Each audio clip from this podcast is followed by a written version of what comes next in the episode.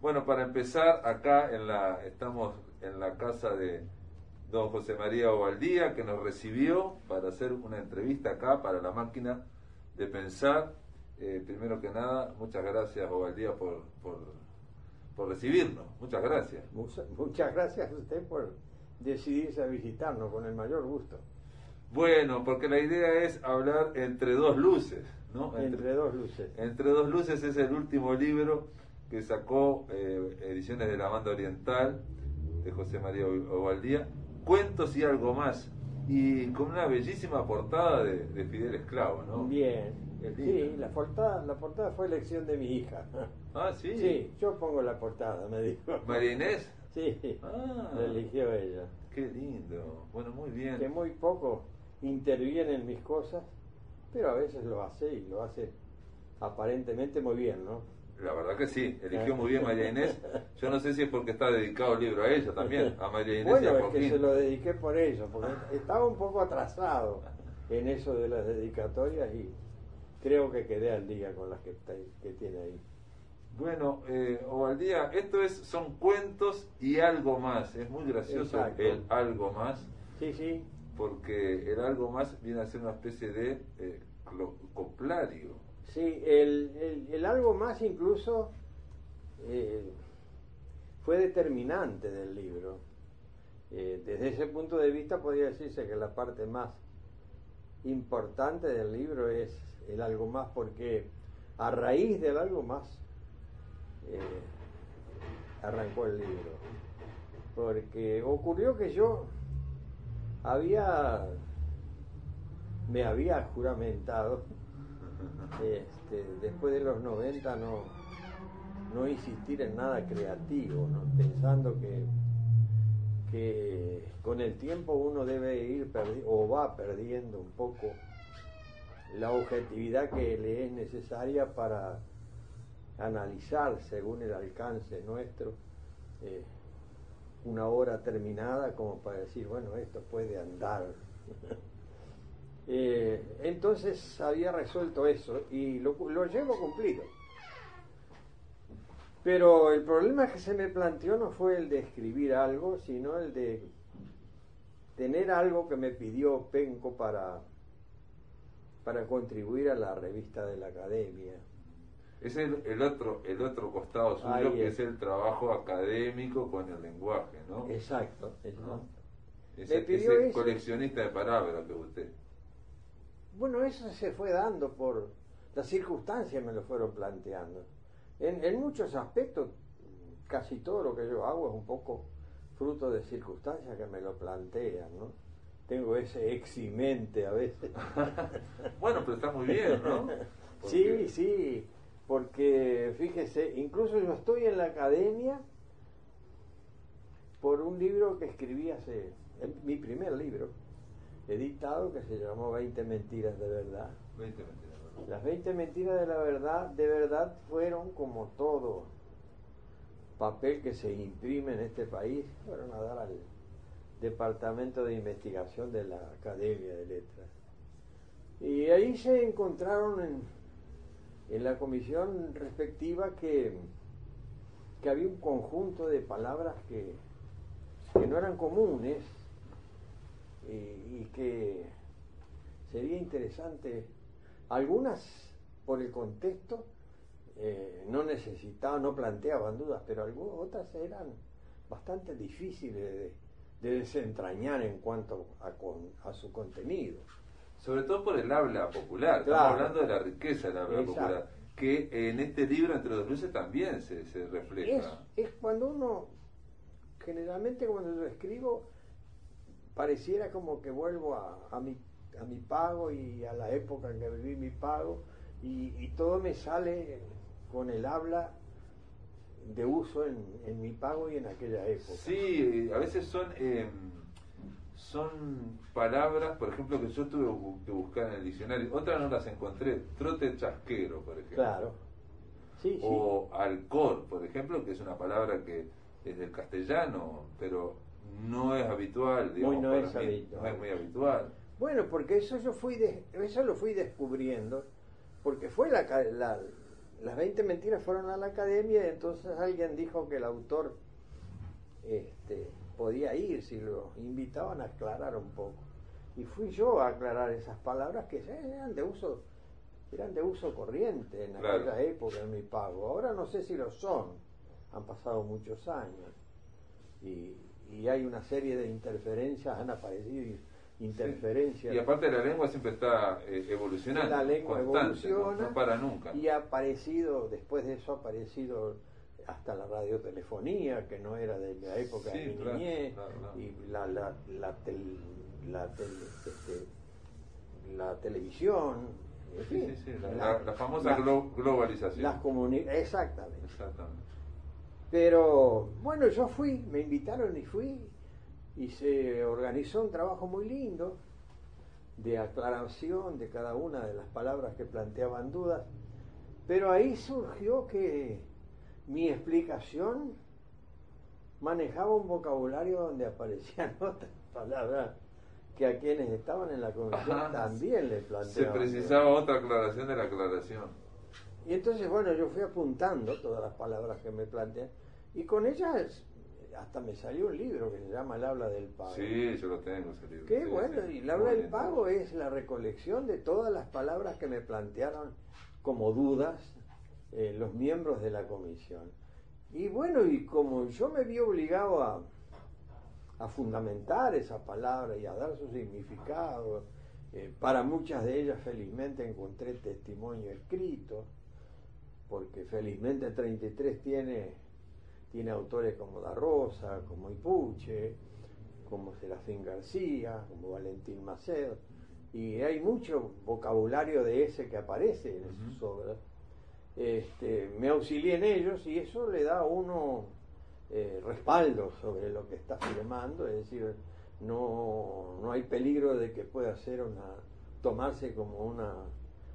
una elaboración caprichosa de uno. Claro, igual el Habla del Pago, yo me acuerdo eh, que no es solo del interior de treinta y tres, ¿no? Claro. O sea, eh, va a otras... Sí, muy poquitas. A otras regiones. Muy poquitas, Yo sí. me acuerdo, por ejemplo, a ver, una palabra que... Pandorga, que, Pandorga. que es del litoral, yo soy del litoral, y esa palabra se usa... Bueno, esa, esa es... En Río Negro, en Esa es común, Luz, porque de mi pago también... ¿Ah, también? Sí, sí. Ah, sí. Yo pensé que era solo litoral. No, no, ah, no, mirá, es mirá, de no. mi pago también, ah, sí. mirá, mirá. Eh, yo, del, de todas las... De, en ese libro hay creo que un par de excepciones donde yo eh, no tenía apoyo en ninguna obra escrita de, del pago y recurrí, porque sabía que ahí estaban, Eh, recurría en un caso a, a Capagorri. Ah, Juan Capagorri, sí, a Capita. Sí, eh, me acuerdo que era la palabra este, furgar, eh, furgar como escarbar, ¿no? Furgar con F. Sí, ¿no? sí. Bueno, allá se, se, nosotros hacíamos con F, después estudiando la vez, no es nada más que la, la deformación Este, oral de, de burgar, burgar, del, burgar claro, burgar. del burgar español, que es una palabra española. Exacto. Pero también fui descubriendo que nuestros paisanos mantienen algunas palabras que son españolas, puras, que para nosotros... Claro, del castellano antiguo, digamos, porque burgar o furgar, el, el H y la F se escribían igual. O claro, sea, exactamente. O sea, era, un, era la misma letra. Exactamente. Misma eso, letra. eso... Me fui aproximando a eso para responder a las preguntas de ese, de ese hecho que me planteaba la, la academia, y eso me, me fue convirtiendo en, hasta en lingüista, como me suena. Algunos, sí, sí. algunos me dicen lingüista. Sí, porque después hubo un diccionario de uruguayismo también. Claro, me acuerdo, sí, sí. sí, sí, sí. Eh, porque se fue planteando la necesidad y eso estaba a mi alcance, es decir, no fue un, un, un, una tarea que surgió espontáneamente de, de, de mi idea, ¿no? Claro, que las circunstancias me la plantean. Las circunstancias se la plantean, pero... Como casi todo lo mío. Pero a usted le gusta también, ¿no? Ah, desde luego. Un placer inmenso. Claro, claro, claro. Este, las veinte mentiras de verdad son tal vez el ejemplo de, de casi todo lo que yo llevo escrito, en el sentido de que fueron escritas... escritas a requerimiento. Sí, sí, sí, por pedido. Sí, igual acá, eh, digo, en este Entre Dos Luces hay cuentos. Yo le decía este, cuando hablamos por teléfono que eh, está El Viaje, el segundo cuento, este, claro. que fue un... Ahí tuve algo que ver yo, porque yo estuve organizando, cuando estábamos en Sopa de Letras, este, organizamos el concurso nacional de la Cooperativa Bancaria por claro. setenta y cinco años, y nos encontramos, pues, hubo, me acuerdo que hubo muchísimos cuentos, o sea, de hecho nos llamaron porque habíamos hecho en la Biblioteca Nacional otro concurso, el Paco Espino, la que tuvo, ajá. fue una locura, eran como tres mil quinientos cuentos que se presentaron, y, y hubo, estuvo muy bien Cooperativa Bancaria, y la sorpresa del jurado fue que el primer premio era para José María Obaldía, nadie pensaba que se iba a presentar. Bueno, yo no, sorprendido. No, no se me ocurrió que fuera extraño que yo me presentara. Yo vi el concurso, tenía ese cuento guardado como tantos, este, y, y bueno, y lo mandé. Y tuvo la suerte que tuvo. Pues. Está muy bien el cuento, eh, lo recomendamos ampliamente. Y en su momento yo me acuerdo, y ahora lo volví a leer, y tiene algo, yo me, digo, voy a decir una, una barbaridad, ¿no? Pero algo de este cuento me resonaba con Cien años de soledad. Ajá. Fíjese, ¿no? El tema de los huesos, el tema de llevar, ¿no? Una, este, sí, los sí. huesos. Eh, o sea, es, es como...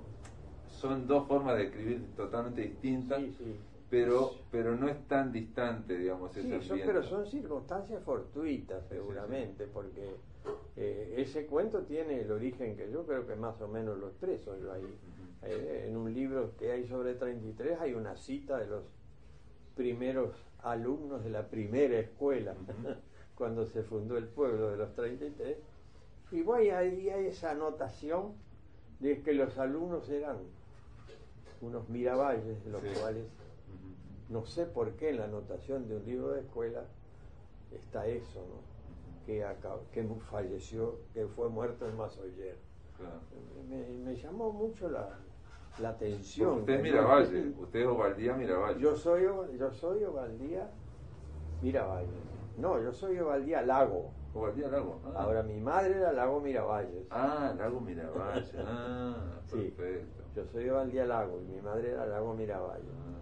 Este, y bueno, y eso maduró el cuentito ese y lo tenía de mucho, como uno tiene muchos papeles, lo tenía guardado. Y en esa ocasión, ese concurso, decidí mandarlo. Es un cuento que yo que yo quiero mucho, uno quiere mucho todo lo que escribe, pero ese lo quiero especialmente porque quiero mucho mi pueblo y quiero mucho ese tipo de, de relación de, de, de pueblo naciente, de, de, del avance día a día de, del pueblo en, en, en un camino hacia... Aparece mucho en varios cuentos eso, ¿no? Acá aparece la idea de eh, que, digamos, este, y me acordaba cuando leyéndolo de aquella, de aquel verso de Rubén Lena que dice que es un, es un pueblo de campaña, la ciudad de treinta y tres, claro. ¿no?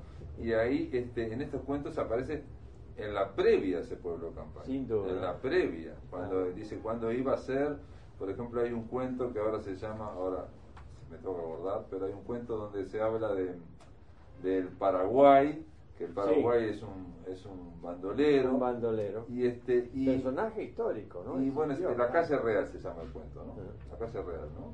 La calle real. La calle real. Y ahí eh, digo, más allá de la acción y aparecen los, esta gente del bandolero y aparece oh, este, bueno, un, un orfebre que se llama el, el platero, el platero. Y, este, y el mulato otro bandolero, pero lo que aparece, una cosa que me llamó la atención es que se habla de un lugar donde iba a estar después la iglesia, donde sí. iba a aparecer, o sea, estamos en un momento en que no había nada. En la época fundacional. No había nada, ¿no? Sí, sí, sí. Es que, aparte de que yo tengo claro por narración oral de mis mayores, la fundación, la creación del pueblo, que arrancó con un hecho muy fortuito, inesperado, digamos así, es decir, una sociedad eh, compra un un terreno o unos terrenos y decide hacer un pueblo porque la gente que vivía en esa zona administrativamente dependía de Melo o de Minas. Claro. Para pagar impuestos, para sacar una planilla tenían que hacer, entonces se existía la necesidad de que allí en esa zona alguien le solucionara ese problema, y ese fue el origen de la, de la fundación de ese pueblo, ¿no? Este, y, y yo tengo o, o escuché de segunda mano ya a los nietos de los fundadores, claro, que eran compañeros míos. Es decir, esa época se me, se me impregnó y me, y me... Porque había un interés ya suyo, de alguna forma especial, o alguna, ya de chico, porque lo mencionan en otro cuento también. Ahora me acuerdo que, que un primo suyo que era mayor, este, sí, contaba porque veía que ese gurí lo, lo escuchaba atentamente. Sí, claro, lógico. Yo tenía un apetito muy grande por el pasado en mi pueblo, ¿no? Este, y después cuando encontré que que mi pueblo era la capital del departamento, y en los hechos era, yo vivía a tres cuadras de la plaza, y, y pusieron, llegó la, la luz eléctrica cuando yo iba a la escuela. Claro, claro. Y, este, de esa época, este, uno la tiene clara, y eso lo impulsa al mismo tiempo a, a pensar en cómo fue antes la cosa. Y también era como imaginar, digo, yo también ah, lo, yo lo, lo leía y me acordaba también que, por ejemplo, Borges hacía algo parecido de hablar, y él decía de poner siempre eh, lo, los hechos que van a contar en los cuentos, incluso antes de que naciera él, dice, porque nadie va a saber si la gente hablaba así o no. Claro. ¿No? Es, claro. Una, es como una forma también de... También. De darle más verosimilitud a eso que se va a contar. Exacto, ¿no? Sí. Este, él decía que siempre lo ponía diez, veinte años antes, ¿no? Para, claro, para atrás, porque no... Sí, porque además cuando yo vine aquí a Montevideo, inmediatamente, eso fue tal vez al día siguiente, ya empecé a, a tropezar este, con, con circunstancias de la lengua que, que, que eran curiosas, palabras que yo nunca había oído. Claro. Y que eran de uso común acá. Claro. Y, y al mismo tiempo yo decía palabras que me preguntaban, ¿y eso qué es? Exacto, ¿no? Sí, sí. En el aire de Radio Uruguay, La Máquina de Pensar.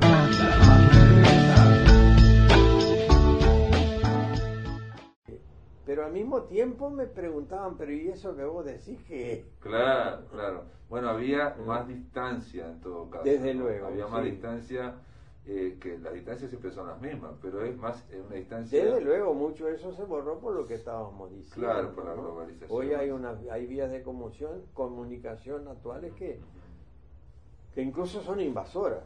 Claro, sí, sí, eh, sí, eh, sí, sí. Pueden haber suplantado, uh-huh, pero de repente aparece un, un viejo con alguna palabra de ese. Sí, y yo creo que igual se mantienen de alguna forma. Sí, no muchas se mantienen. ¿No? O sea, es, es... Es, es decir, cuando yo empiezo a... Sí. El, cuando yo trabajo, ese, ese es el lenguaje que yo trabajo, uh-huh, ya planteaba una situación muy, muy difícil de explicar, porque ya había eh, dos, de, dos viajes de ómnibus con... por día de comunicación, claro, claro, con Montevideo, claro, había carretera, claro, sí, sí, sí, ya había vías para que penetrar, ya, ya de repente apareció la radio, claro, y, y, y ya entró una invasión, varias vías por las cuales había una invasión del lenguaje, pero sin embargo aquel se mantuvo mucho. Se mantiene, sí, se mantiene. No sabemos porque no sé, el, lenguaje hasta se, ahora no sí, sé, el lenguaje está vivo y ah, no, no, no estoy sabe. allá, no sé qué pasó con los paisanos, claro, claro, sobre todo con la gente de fuera del pueblo, uh-huh, este, de repente han cambiado, tiene que haber. Claro, cambiado. Porque aparte otra cosa, yo lo, leyendo estos cuentos pensaba, eh, Obaldía, queda claro que vive en treinta y tres, pero tiene la fascinación por el campo, ¿no? O sea, esa admiración, sí, ¿no? Sí, sí, eso desde niño. Yo vivía en el pueblo, pero no era una exclusividad mía, ¿no? Es decir, para todos los niños del pueblo el campo tenía un atractivo tremendo porque, porque estaba el caballo, claro, ¿no? Claro. Eh, y además todos teníamos, eh, todos teníamos un amigo eh, cuyo padre tenía campo, claro, o, cuyo, o cuyo tío tenía campo, sí, sí, sí. Y, y en las vacaciones ellos pasaban y a veces lo convidaban y nos pasaban quince días andando a caballo. Y, tam y también es eso, también que de repente unas vacaciones de quince días, en un niño que esté, digamos, abierto a eso, puede arraigan, significar este, eh, como si hubiera vivido años. Arraigan, y al revés, digo, hay gente que ha vivido en el campo, sí, y sí, que sí, como que cuando viene a la ciudad se lo olvida. Es eso, cierto, olvidado, es cierto. ¿No? Pero en algunos arraiga eso, claro, hondamente. Claro, claro, ¿no? Claro, claro. Y a mí, me, me, yo además yo tenía un, un, una tía, por ejemplo, eh, que tenía, vivía cerca del pueblo, este, y que era, hacía en, en materia, las vacaciones que yo pasaba allí eran una delicia, porque mi tía María hacía todo, hacía quesos, hacía comida. Claro. Que, que mi madre no hacía en el pueblo. Claro, claro. Este, sí, sí, sí, sí. ¿No? Eh, y, y, y mi tío Pío eh, también era un hombre que hacía todo. La casa que tenía la había hecho él y, y, y sabía todo de vacas y sabía todo de chacra y, y todo eso para mí me, me quedó. Yo quedé en el prólogo de eso entrando. Y después yo pienso también que, Obaldía, usted también, por un lado, esa sensibilidad y esa gran memoria para acordarse de todo, para absorber todo, ¿no? Claro. Pero después también hay otra vía, que son los libros. Desde luego. Que son leer sobre sí. la literatura rural también, sin ¿no? duda. Son las dos cosas, ¿no? Sin duda. Se, se, sin y al final duda. Uno sabe de, de, dónde, de dónde vino una cosa que es muy difícil. Bueno, también. Sí, no hay, ni no hay posible. Por qué tampoco. Tampoco, tampoco, de acuerdo. Totalmente ni hay por acuerdo. Qué tampoco. Totalmente pero son acuerdo. Cosas muy arraigadas en uno, ¿no? Es decir, Isabelino Villa, no sé si te lo recuerdas, el que estaba en Banda Oriental, era él y Abella fueron, eran alumnos de Raviolo y fueron los primeros que trabajaron leyendo. Isabelino decía que yo era un, un treinta y tresino exiliado. Un treinta y tres, sí, bueno, claro, sí, sí, sí, sí. Porque siempre teníamos esta temática con él. Él era de Mercedes, pero le gustaba mucho hablar de estas cosas. Este, y decía sí, yo en realidad es una cosa que quedó en mí y que alguna vez que pude volver un poquito cuando todavía seguía siendo como, ah, me dio más recuerdos todavía. Sí, y eso es como una disposición también. ¿Cómo no? Porque hay muchas, digo, de hecho Montevideo, la más de la mitad de Montevideo debe ser del interior y sí, nos sí, olvidamos. Sí. Leí hace poco un texto de Julio da Rosa precisamente hablando de que Montevideo prácticamente está este, poblado por gente del interior, la mitad, y pero que todos, muchos han cortado amarras con, con aquello. Sí, ¿no? Por eso digo lo de la disposición. Totalmente. De la misma forma que usted me habla de Isabelino, que tenía esa disposición a escuchar o a hablar de sí, cosas sí, del sí, interior. Sí. ¿No? Es cierto, sí, hay gente que se... Ah, no, hay gente que se desarraiga totalmente. Sí, sí, es la fuerza que tiene la ciudad, la metrópoli. Sin duda. Tiene además, la, este, había gente que venía... En esa época venía aquí buscando solución a sus problemas económicos de vida y la encontraba. Claro, en claro. Esa, y la encontraba y bueno, y eso hacía hasta que poco a poco fuera olvidando el origen de suyo y de sus problemas, ¿no? Porque los borraba y cambiaba de vida, se dedicaba a su trabajo y, y pasaba a ser un, un montevideano. Claro, claro, claro. Es, pero es, otros no. No, exacto. Y otros, como yo, por ejemplo, nos, nos montevideanizamos, pero quedamos siempre como mirando para allá, ¿no? Claro, mirando y con esa disposición a claro. escuchar o aprender, a seguir sí, aprendiendo, sí, digamos, sí, a seguir sí, leyendo. A es seguir... que no fue una época sí, sí, sí. muy muy grata, muy grata, una época casi sin, sin problemas amargos, casi sin claro. amarguras, ¿no? Bueno, usted lo, lo cuenta como si fuera casi una especie de... de otro mundo, ¿no? Sí, de, exactamente. De otra, ¿no? O sea, y, y aparece... Y, y no olvido, lo, lo, los, lo, no olvido lo, los reveses y las contrariedades que hubo, lo, no, no las olvido. Si hay necesidad las recuerdo, pero espontáneamente no, no, no siento necesidad no, pero de igual, acercarme igual para a ella. Los cuentos, ahí salen cuentos bastante, algunos bastante salados, digamos, sí, sale, ¿no? Por ejemplo, el del Paraguay es bastante... Eh, termina, no vamos a votar el final del cuento para, para que lo lean, digamos, este, entre los luces, pero hay esa eh, violencia que también había en la frontera, ¿no? Sí, sí, cambio, y, tremendo. Y, y estamos hablando de los inicios también de tremenda, tremenda, estamos tremenda. Hablando de otro mundo. Porque es un, era un medio donde incluso la violencia no se daba en las dimensiones que se puede dar entre nosotros.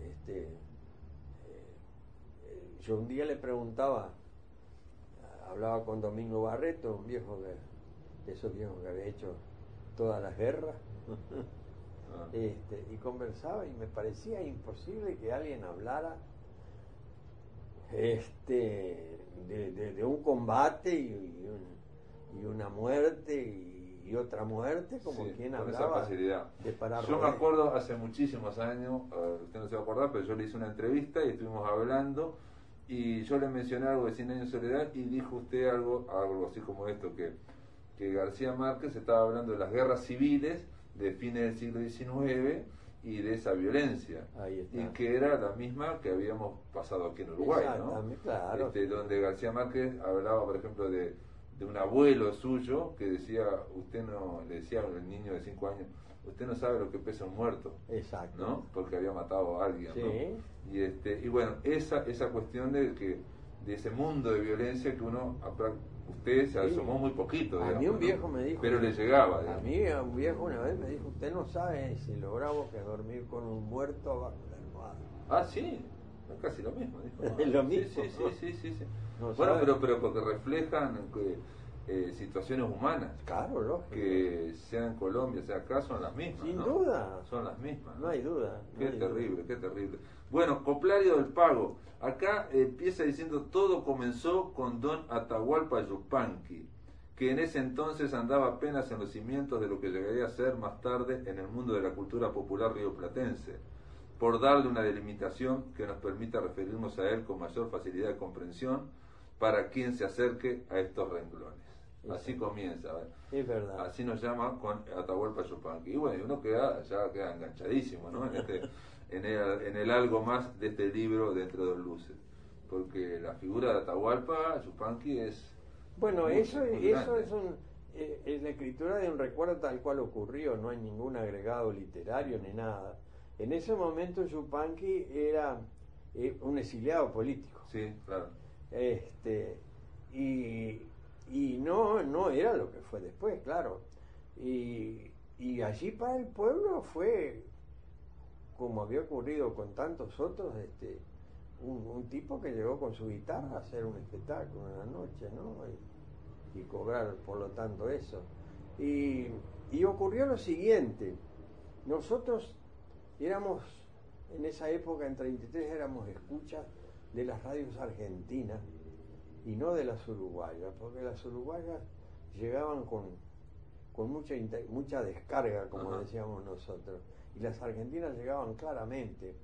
Y entonces, eh, y, el, el, y en la radio argentina se recogía mucho de lo que se llama folclore. Claro, claro. Para no, nosotros éramos, eran familiares, los conjuntos y los, y los cantantes, ¿no? Sí, sí. Este, y Yupanqui se llevó una gran sorpresa porque él pensaba que iba a un lugar donde no nadie había oído hablar de él.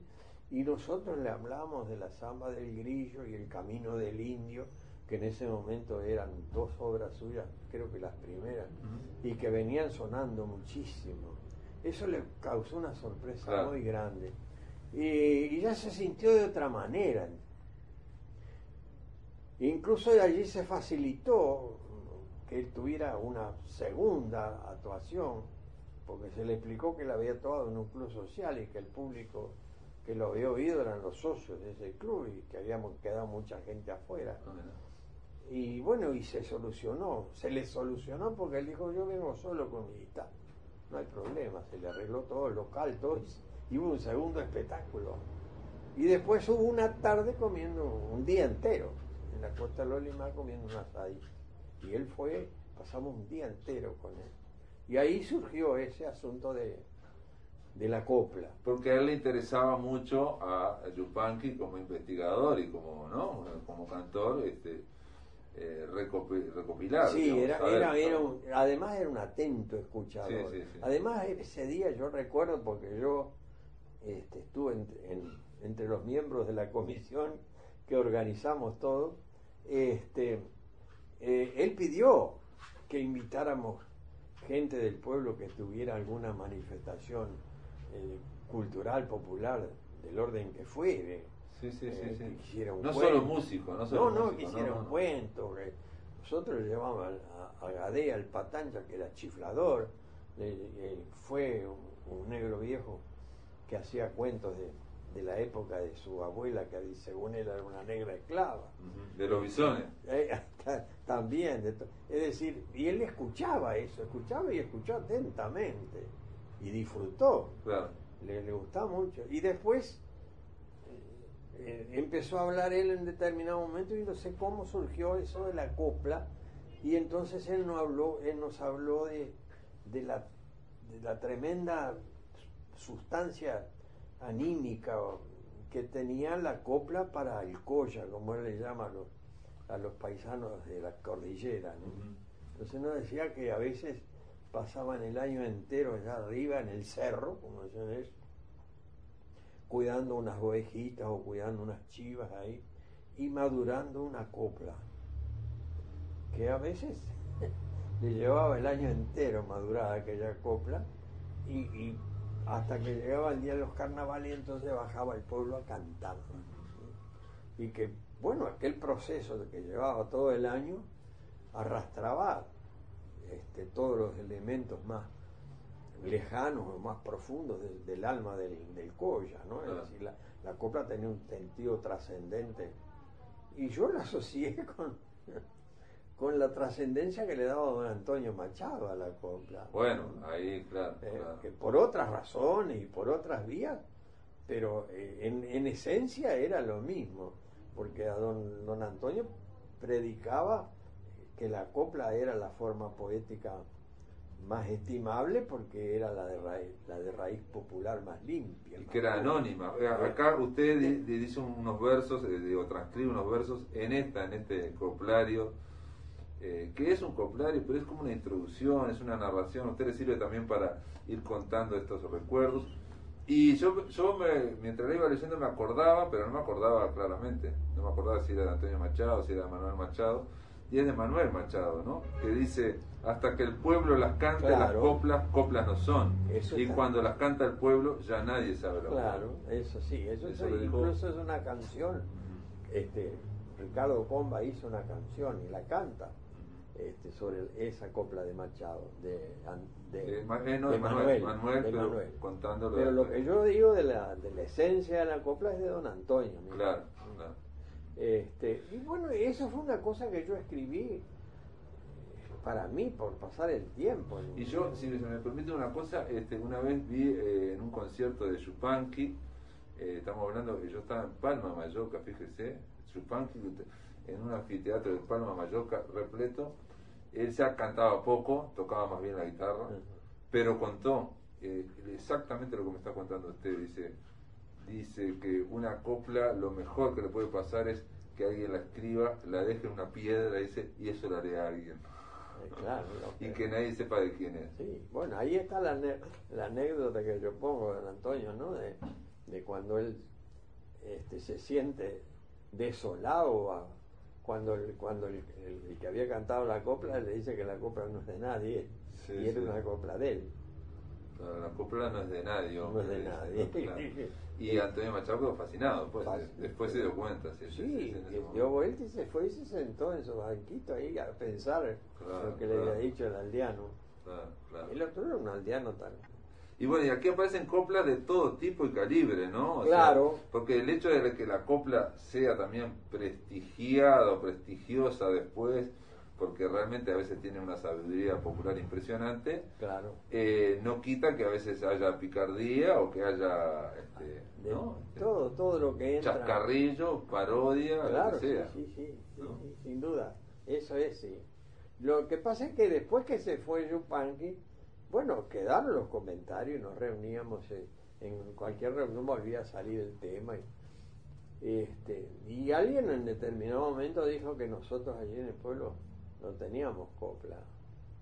Y yo, aquello después yo lo pensé y dije, pues, de acuerdo a lo que dice don Antonio, tenemos que tenerlas. Y, y empecé a pensar y encontré algunas que no, no, no serían ni siquiera, este, tal vez, están en otro orden y con, con otra temática, con otra sustancia, este, pero son coplas. Y son de raíz popular y nadie sabe quién las hizo. Y, claro. y, a, y recordé algunas que nosotros los niños de mi época cantábamos este y, y no sabíamos ni lo que estábamos cantando en realidad, pero las cantábamos y las cantábamos con gusto. Yo encontré una acá que, por ejemplo, que esta de bicho feo, carancho asado, metete al agua y saca un pescado. Sí. Eso yo la escuché en Prevento. ¿Esa qué? La escuché en Prevento, la vi. Ah, seguramente. Lo decía. Seguramente. No, le decían que era copla. No quiere decir que, que, que, que sean de allá tampoco. No, no, no. no de repente no, alguno las llevó un día y... Claro, y, claro. Y, ellas viajan también. Exacto. Y aparte de lo que quieren, uno se pone a pensar qué quieren decir y no siempre está claro. No tampoco, siempre ¿no? está claro. O a veces le da como resultado tres o cuatro posibilidades. Exacto. Puede ser esto, puede ser exacto, esto. Exacto, exacto. Acá hay otra, por ejemplo, dice, si la fresada es rabona, por mucho que sea el anchor, o la cabeza o las patas, van a quedar sin calor. Ahí ¿no? está. Y ahí me pensé también en la frazada, fresada, ¿no? Fresada. Que se diga así, ¿no? Fraza, y, y anchor por ancho. Y anchor el por anchor. ancho. Sí, sí, sí. Bueno, yo que estuve, ya le digo, en Mallorca, en Mallorca uno, nos escuchaban los españoles decir frazada y no sabían qué era. Ajá. Pero en catalán se dice frazada. En catalán. Entonces los mallorquines sí sabían y les llamaba la atención que le dijéramos así a las mantas, ¿no?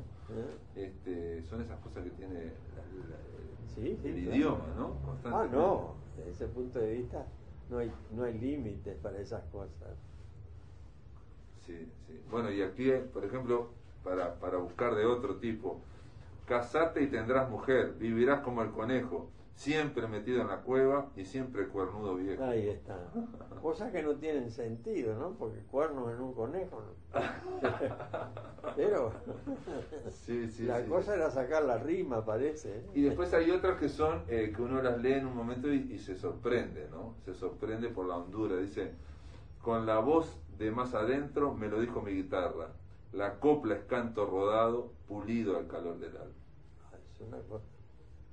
Yo, ah, hasta se anima uno a decir que es hondamente poético, ¿no? Sí, sí, sí, sí, sí. Pero bueno, pero la, la, la, el verso popular tiene esas cosas, ¿no?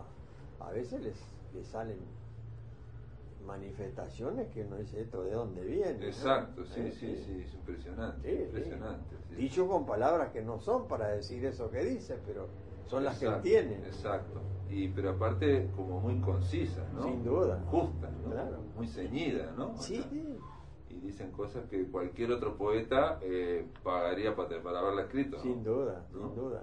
Sin duda. Y este después hay de, hay de todo un poco, ¿no? Este, por ejemplo, este que me pareció impresionante, usted después va eh, desgranando eh, recuerdos y habla de, eh, de Rolina y Puche Riva. Es cierto. Tan destacada docente como escritora, ¿no? Dice que cuando ella era niña, el padre, aparentemente Pedro Leandro Ipuche, le cantaba una copla. Y la copla dice, al sol le juego una apuesta, que no me encuentra durmiendo, porque cuando él va saliendo, yo estoy por dormir la siesta. Ahí está. Sí, ella me decía que el padre... Te... Un día hablando de... No sé cómo salió el tema. En, en una, hubo una época en que ella trabajaba en la academia. Iba con mucha frecuencia. ¿Y saben, y sabía que usted era coleccionista de copla, aparte? No, no, no, no era un, una conversación uh-huh. entre ella y yo. Ella era muy... Rolina era un caso muy especial, porque era ella era nacida acá en Montevideo, de madre montevideana, pero era más treintaitresina que yo.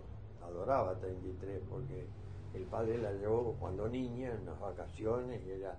tenía una serie de tíos y una tía que ella... Y entonces, cu cuando me encontraba, salía conversación de treinta y tres y hablábamos horas. Y ella disfrutaba enormemente, ¿no? Y este y un día hablamos de eso y se me, me contó eso. Me quedó el recuerdo de... Y después hay una, una cosa que uno, uno lo va leyendo y dice, qué lástima. Que es cuando habla de una carta que perdió.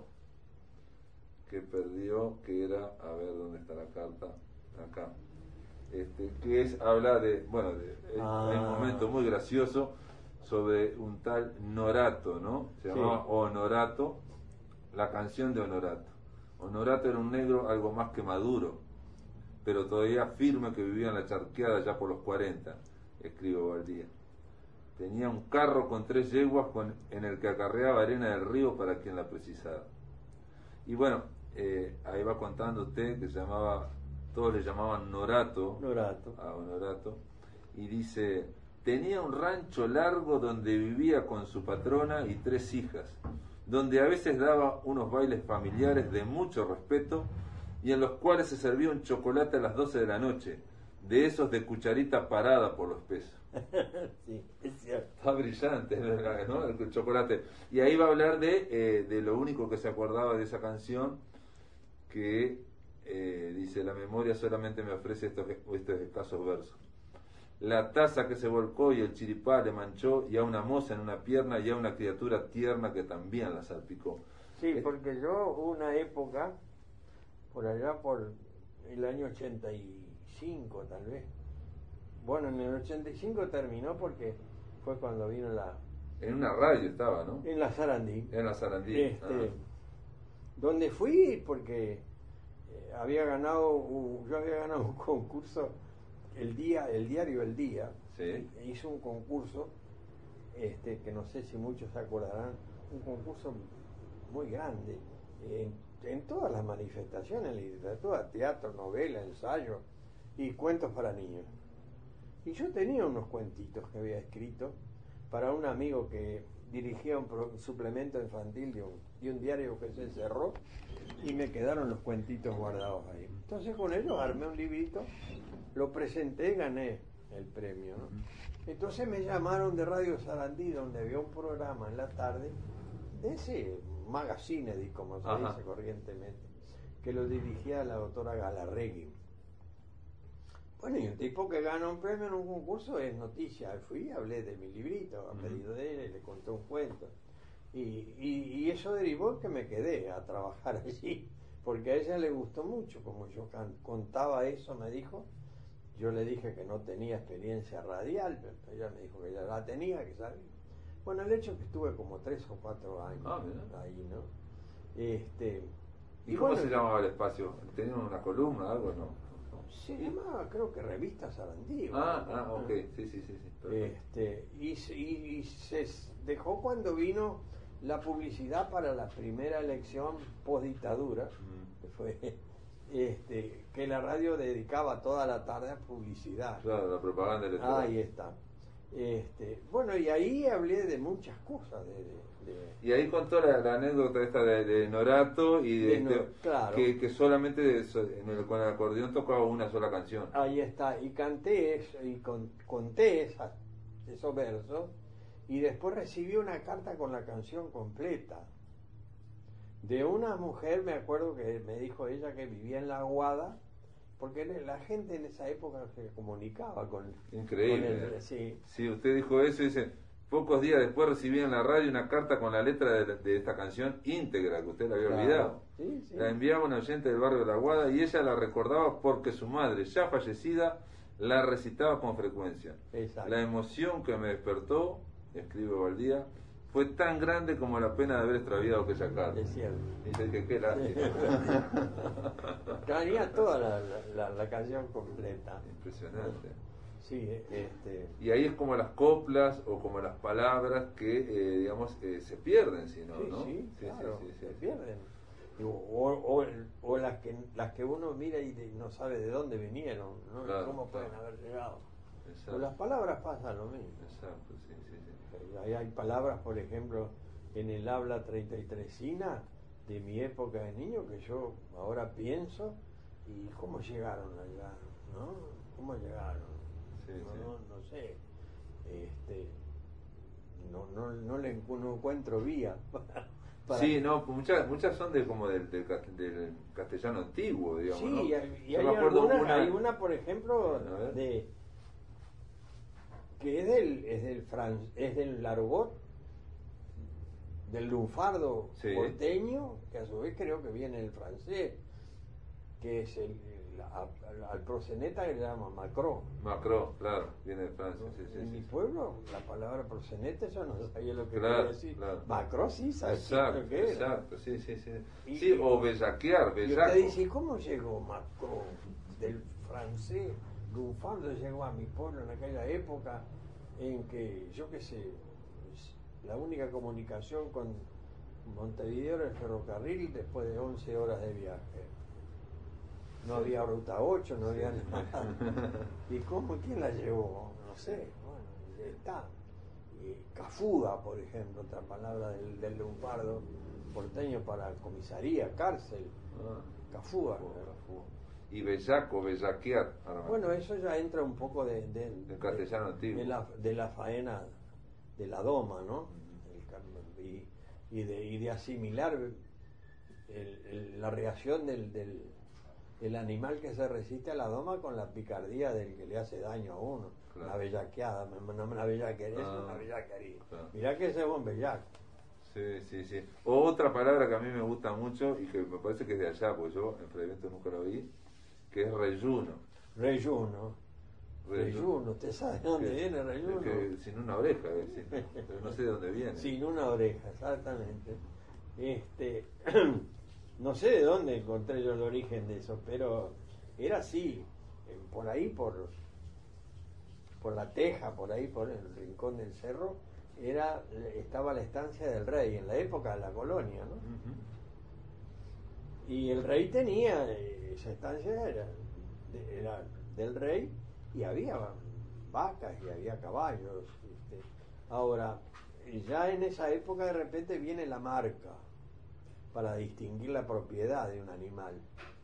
Y entonces este de, el, el, se mandó pedir a, a España a ver qué marca se usaba con los animales de la estancia del rey. Y nunca hubo respuesta, y no se sabe qué, maris, qué este, mayoral encargado de la estancia resolvió que a los caballos del rey le cortaba la punta de la oreja como marca. Ah, le cortaban un... Y sí, de sí, Avenida sí, sí. Ese reyuno, ah, es del rey. Pero no le cortaban toda la oreja, no, no, era no, un, un pedazo de la oreja. Pedacito, ah. Y después quedó para la gente que no tiene, que, le falta una oreja. Claro, digamos. Seguro. Ah, y era la, era la marca real del rey para los caballos de la... Ay, por eso rey, reyuno, reyuno, reyuno viene de rey. Ah, claro. Mira vos, mira vos. Bueno, es, a veces uno se encuentra sorpresa sorprendente en, en las palabras, increíble, ¿no? Fascinante, fascinante, sí, sí, sí. Sí, sí, como Pandorga también. Y también en un momento habla de, de creo que es un primo suyo, Nicolás Tolentino Lago, sí, la flor del pago. Que aparte yo pensé, esto es coplario del pago, usted ya escribió el habla del pago, sí. Como que ese, esa palabra... Bueno, el pago a mí es una cosa... este Bueno, ya digo, uno decía que yo era un exiliado de treinta y tres. Es decir, el pago es una cosa que yo todavía, cuando voy a treinta y tres, vivo una felicidad muy muy especial, ¿no? O sea, que termina el día que me vengo para acá, pero cuando voy allá tengo la vuelvo a tenerla con la misma alegría, ¿no? Pasar por los lugares donde yo fui niño, que ahora son totalmente distintos. Total, sí, sí. Y bueno, yo cierro los ojos y los veo. Una anécdota con la doctora Galarregui, Gal, este, Lizarraga. La doctora que estaba en el, dirigía el programa de la radio. Este, y ella tenía relaciones de, en el orden del, de la acción católica eh, y con el cura de treinta y tres. Y entonces este, yo había hablado mucho en varios días en, en la radio de, de La Vaca Azul. No sé si usted va a hablar de La Vaca Azul.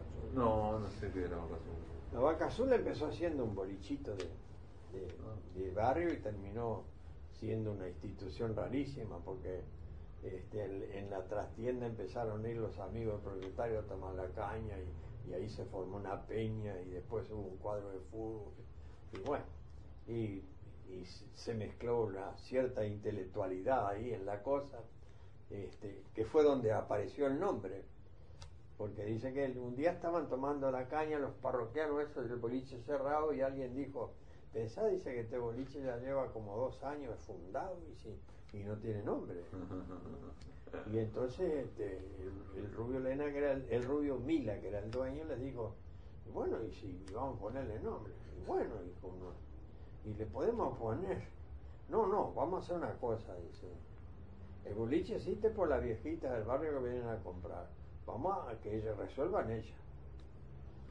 Y entonces resultó que el boliche pasó a tener, el primer boliche, creo yo, o el único del mundo que tuvo el nombre por plebiscito popular. Ah, mirá vos. En una lata galletita ahí se ponía el botón. Y, y fueron dos listas. Una la puso Julio da Rosa, que vivía a la vuelta, la esquina, la esquina redonda, porque, porque la, la esquina era redonda. Ajá. Y el otro fue don Julio Macedo, no sé si usted lo conoció, don Julio Macedo, profesor de literatura, también escribió alguna cosa, excelente persona, este, que propuso La Vaca Azul. Y bueno, salieron esas dos listas, se hizo la elección y triunfó La Vaca Azul, y el boliche se empezó a llamar La Vaca Azul. No. Le pintaron una vaca azul afuera, todo. Y ahí siguió la evolución de La Vaca Azul, que justamente cuando volvió, cuando fue Yupanqui la primera vez, al lugar que se le llevó para que conociera como típico del lugar fue La Vaca Azul, se hizo amigo de La Vaca Azul. Este, bueno, y ahí salían cuentos y cosas de, la, de, todo, de todo orden, ¿no? Este, y, y yo me hablé de La Vaca Azul ahí en la radio y me llamaron por teléfono y bueno, fue, resulta que como tres o cuatro, tal vez, o una semana, estuve hablando de La Vaca Azul a raíz de que me hablaban. Eran treinta y tres sinos uh-huh. que llamaban allá y me daban idea, no seguía. Entonces tiene que ir la doctora Galarregui a treinta y tres y fue, volvió y me dice, pero Obaldía, La Vaca Azul no está. ¿Cómo no está? Yo, seguro que está. No, no está, no, está así como... No, mire, yo fui a la esquina, usted me dijo, Manuel Meléndez, y, y fui a la esquina y miré, y, y no está, hay una fábrica de pasta. Ah, digo, no, eso ya sé que hay, pero usted cierra los ojos y la ve. Ah, claro. Hay que cerrar los ojos, digo, si no, no parecen. Claro, sí. Medio, un, fue un descabello poético el asunto, pero por ahí salimos. Bueno, y en realidad pasa eso. Exacto, exacto. Es que yo lo único que hice fue me, acordarme de lo que pasa en mí, ¿no? Yo paso ah. por la esquina, la cuadra donde nací, claro. y, y sé bien cuál es la casa, ¿no? Pero es totalmente distinta. Claro, sí. Y che, está el mismo agujero, pero otra puerta. Sí. Pero bueno, yo cierro los ojos y la veo clarita. Hay una, una lindísima... Ahora, eso no sé si le pasa a todo el mundo. Pienso que sí. Pienso que uno no puede ser tan, tan distinto, ¿no?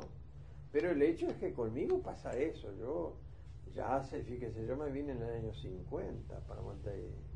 Y sin embargo, yo cuando voy a mi pueblo, yo vivo de una manera muy, muy... Claro. Que para mí es muy linda, y, pero es muy honda. Exacto. Y, y ese es el pago. El pago es, eh, digamos, el, pago. El, el espacio, por llamarlo sí, de alguna forma, ¿no? Pago, la sí. tierra, sí, aunque sí, sí. Eh, esté cambiando constantemente, pero claro, porque hay cosas que no cambian tampoco, sí, ¿no? O sea, hay una... Una vez fuimos... Hay sensaciones. Raras veces, porque yo siempre voy a casa de amigos. Pero una vez fuimos, vivía mi señora con eso, fuimos a... al Hotel treinta y tres, que es el hotel más, más importante allá, bueno. Este, y entonces yo decía, pues te das cuenta que estamos, nosotros en, estamos en el terreno al cual venían los circos a treinta y tres, y quedaba dos cuadras de mi casa, y nosotros, Luisa del Barrio, pasábamos todo el día en los circos allí, porque nos hacíamos amigos de los artistas, y es decir, a uno se le llenó eh, de recuerdo de aquella vida, de, de, de, lindísimo, ¿no? Claro. Es decir, nosotros, por ejemplo, jugábamos al valero con, con Juan Moreira, que de noche lo íbamos a ver matando mineros.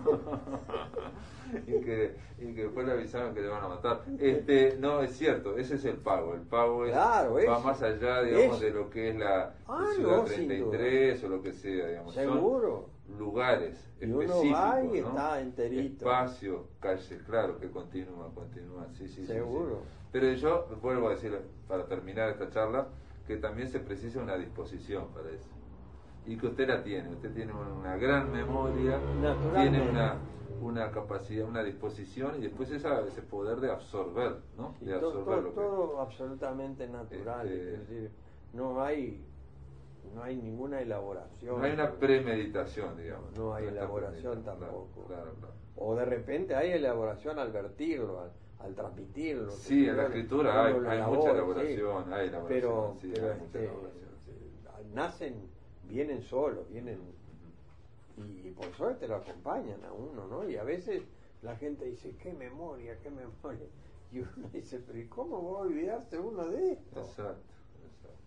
Es decir, hay cosas que yo creo que ya no me voy a olvidar nunca de ellas. A la altura de la vida que estoy las recuerdo con claridad. Ahora, ¿es un fenómeno de memoria? Sí, de memoria sí, pero además es una memoria, eh, hay memorias y memoria, ¿no? Sí, sí, cargada sí. de una afectividad o... Sí. o haya, que... Y el interés y la disposición, claro. Yo insisto con eso, el interés y la disposición. Seguro. Muy bien, José María Obaldía, eh, es impresionante la, la, la, la claridad que tiene para, para contarnos todo. Y bueno, y esto está entre dos luces, cuento y algo más. Este, gracias por, por recibirnos, ¿eh? Pero no, con, gran, con gusto. No pensaba editar tampoco, pero ya le digo, Penco me pidió colaboración y yo le mandé la mitad de, del algo más ese, ¿no? Porque era muy largo. Y, y, me, y al otro día me llama y dice, pero qué bueno el material que me mandó. Digo, bueno, entonces si es bueno tener, seguir con él en el cajón es una pena. Y le busqué compañía con unos cuentitos que tenía ahí, sí. que algunos de ellos son el, el cuento de los trompos, por ejemplo. Sí, de este, infancia.